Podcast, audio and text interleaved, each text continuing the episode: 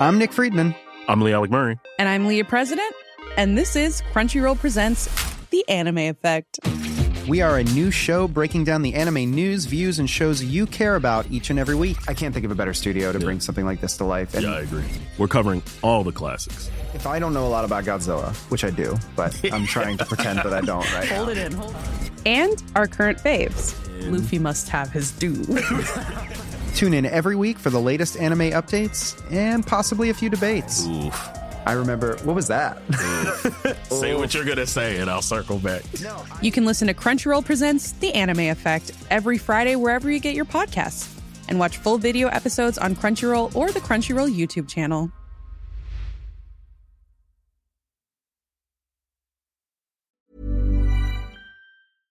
Just before Christmas, Ambassador Vsevolod Sofinsky, the Soviet Union's man in Wellington, meets George Jackson from New Zealand's Socialist Unity Party at a motel in Auckland. Their room is bugged by the SIS, and they report back that Sofinsky gives Jackson 10 grand in cash. Now, then PM Robert Muldoon takes a pretty dim view of all this, and then he takes action. The Soviet ambassador is being expelled from New Zealand because he has personally been involved in the transmission of money from the Soviet government to the Socialist Unity Party.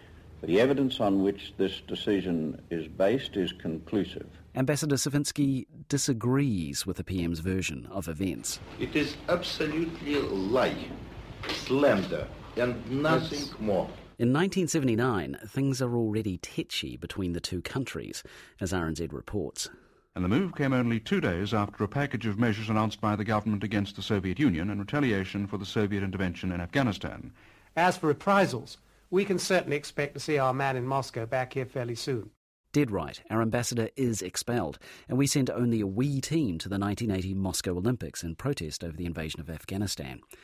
But life goes on, and butter and mutton continue to be sent from here to there, and Lada cars imported from there to here, which is surely the real crime. Despite normalish service being resumed, it's felt that our diplomats in Moscow need a bit more security. So Defence Force personnel are deployed there to keep things safe. One man jumps at the chance. How would anyone in the military ever get to go visit the Soviet Union and to actually get the chance of living behind the, the Iron Curtains? This is James, that's not his real name. He's a former military policeman in the Royal New Zealand Air Force. His first deployment to Moscow is in 1983, and he prepares for it as best he can. Those who'd been up there prior to you made contact with and found out how things were going and what you needed to take and all that. The SIS and the GCSB give them a briefing on what to expect. That we could be followed, we would be persons of interest that you know, common sense needed to prevail. October 1983. James lands in Moscow. It's a tenuous time in the Soviet Union. Leader Yuri Andropov had died earlier that year, and Vasily Kuznetsov is temporarily in charge. There's a reformer named Mikhail Gorbachev. He's just off stage waiting for his cue. The economy is slowly tanking, and the war in Afghanistan is about to get very nasty. James sees a country in trouble and in transition snow on the roads, and the edges of the road was dirty grey from the pollution. I'd never seen traffic like it. I'd never seen six lane roads going in each direction. The buildings very drab.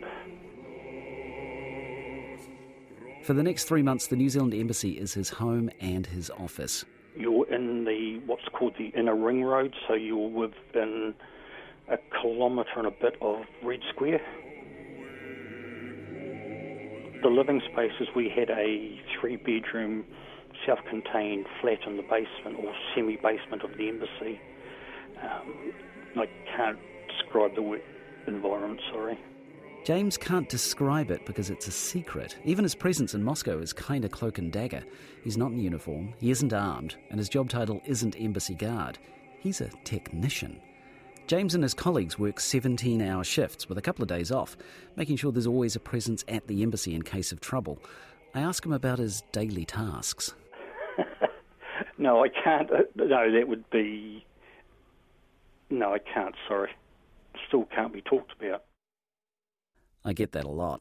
Everything about this deployment is a secret. James had been overseas before with the Air Force, but Moscow is different. You just couldn't go down to the telephone box and make an international call to New Zealand. Couldn't go post a letter. All our mail had to go through the diplomatic mail bag from the time you put a letter in the mail, like on a Friday morning, to receiving a reply three to four weeks later on the Friday when the diplomatic mail bag came back in from London. And every time he steps out of the embassy, he's followed, which is amusing.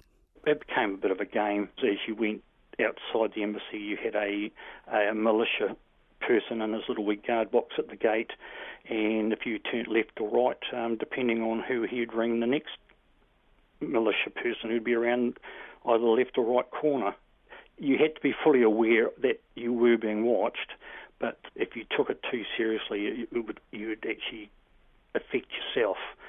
You'd close yourself in, and mostly you would not want to go out. The embassy's phones are definitely bugged. James rings home once, but his overexcited kids accidentally hang up on him. So he rings the exchange to try and get reconnected. And just said I, I was talking to New Zealand, and bang, the phone call was reconnected. I didn't say who I was, where I was. Um, yeah. James is keen to see who's right and who's wrong about life in Soviet Russia. Out and about in the capital, daily life doesn't exactly strike him as colourful. Pretty drab, um, queuing up for food, clothing. If you saw a queue, it was interesting to find out what people were queuing for. You know, it might be tomatoes, it could be bacon, it could be toilet paper. So those sort of stories are, are very true.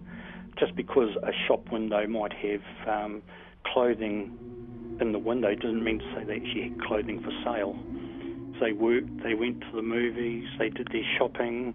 It wasn't as draconian as what I was led to believe.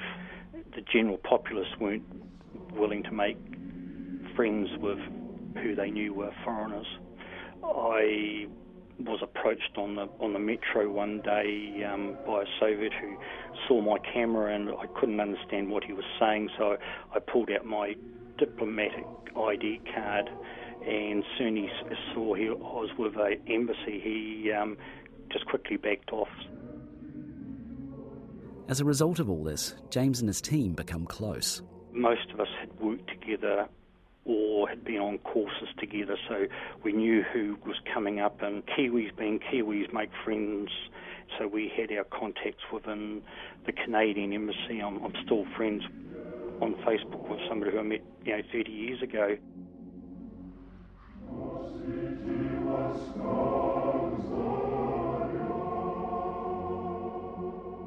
With his three months up, James goes home in early 1984.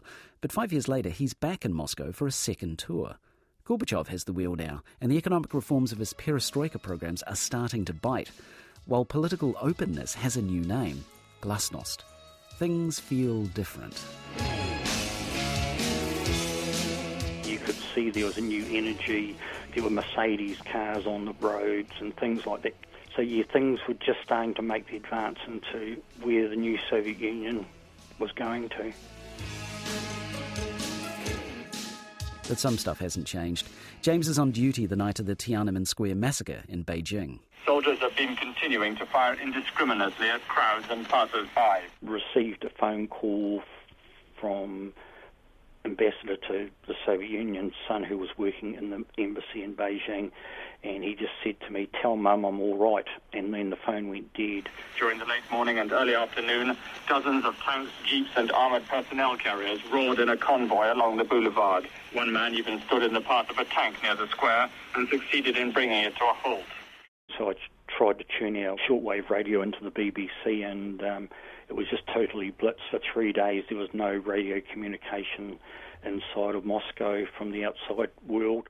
Unofficial estimates of the number of dead have varied considerably, but the figure is widely believed to be well into the thousands, with the great majority of the victims thought to have been unarmed civilians. Because you couldn't pick up a phone and say, hey, what's going on, it made you quite aware that something dramatic had happened. But until we opened up the secure line to London the next morning, you know, it was about a five hour period that we had no idea what had happened in Beijing. That isolation bites even harder when his wife falls seriously ill. He's 16,000 kilometres away. Going home isn't an option, and phone calls cost $20 a minute. That distance and the lack of communication certainly was the real low part of the time up there. He's relieved when it's time to go home again, but he does have some great memories of his time behind the Iron Curtain. Spending New Year's Eve in Red Square, counting down to midnight with a crowd of Russians all around him. It was just like, well, where am I? A real false sense of uh, location, but it was it was a, a great time, and the fact to see that certainly at one point in the year, the, the Muscovites could uh, let their hair down and enjoy themselves. It's been nearly 30 years since James's last deployment to Moscow. He's left the Air Force and his health isn't great. To his eyes, the tensions between East and West never really went away, regardless of whether the leaders are called Gorbachev or Putin, Reagan or Trump. His reasons for speaking up now and possibly compromising the secrecy oaths he swore back then are personal. In April 2018, the approximately 150 Defence Force staff sent to guard the embassy were finally officially recognised for their service after decades of secrecy. And because of that secrecy around their deployment, it's been hard work for them to get the recognition, but when they get it, it comes with benefits like veteran status, better healthcare, and some acknowledgement of the stresses and the difficulties they faced serving at the epicentre of the Cold War. And with the passing of that time, James is even happier he got to visit there, but lives here. New Zealand, with all its faults, is a great place to live.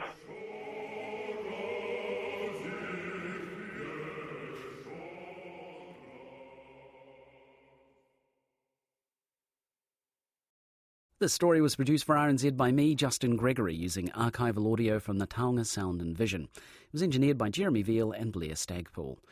You can subscribe to every episode of Eyewitness at Apple Podcasts or on Spotify, Stitcher, Radio Public, or at radionz.co.nz forward slash podcasts. Make sure you give us a rating when you're there too. In the next episode of Eyewitness, we go on the ice with artists in Antarctica. And if you've got stories you want us to tell, you can get in touch with us at eyewitness at radionz.co.nz. Ka kite anō. Botox Cosmetic, out of botulinum toxin A, FDA approved for over 20 years. So, talk to your specialist to see if Botox Cosmetic is right for you. For full prescribing information, including boxed warning, visit BotoxCosmetic.com or call 877-351-0300. Remember to ask for Botox Cosmetic by name. To see for yourself and learn more, visit BotoxCosmetic.com. That's BotoxCosmetic.com.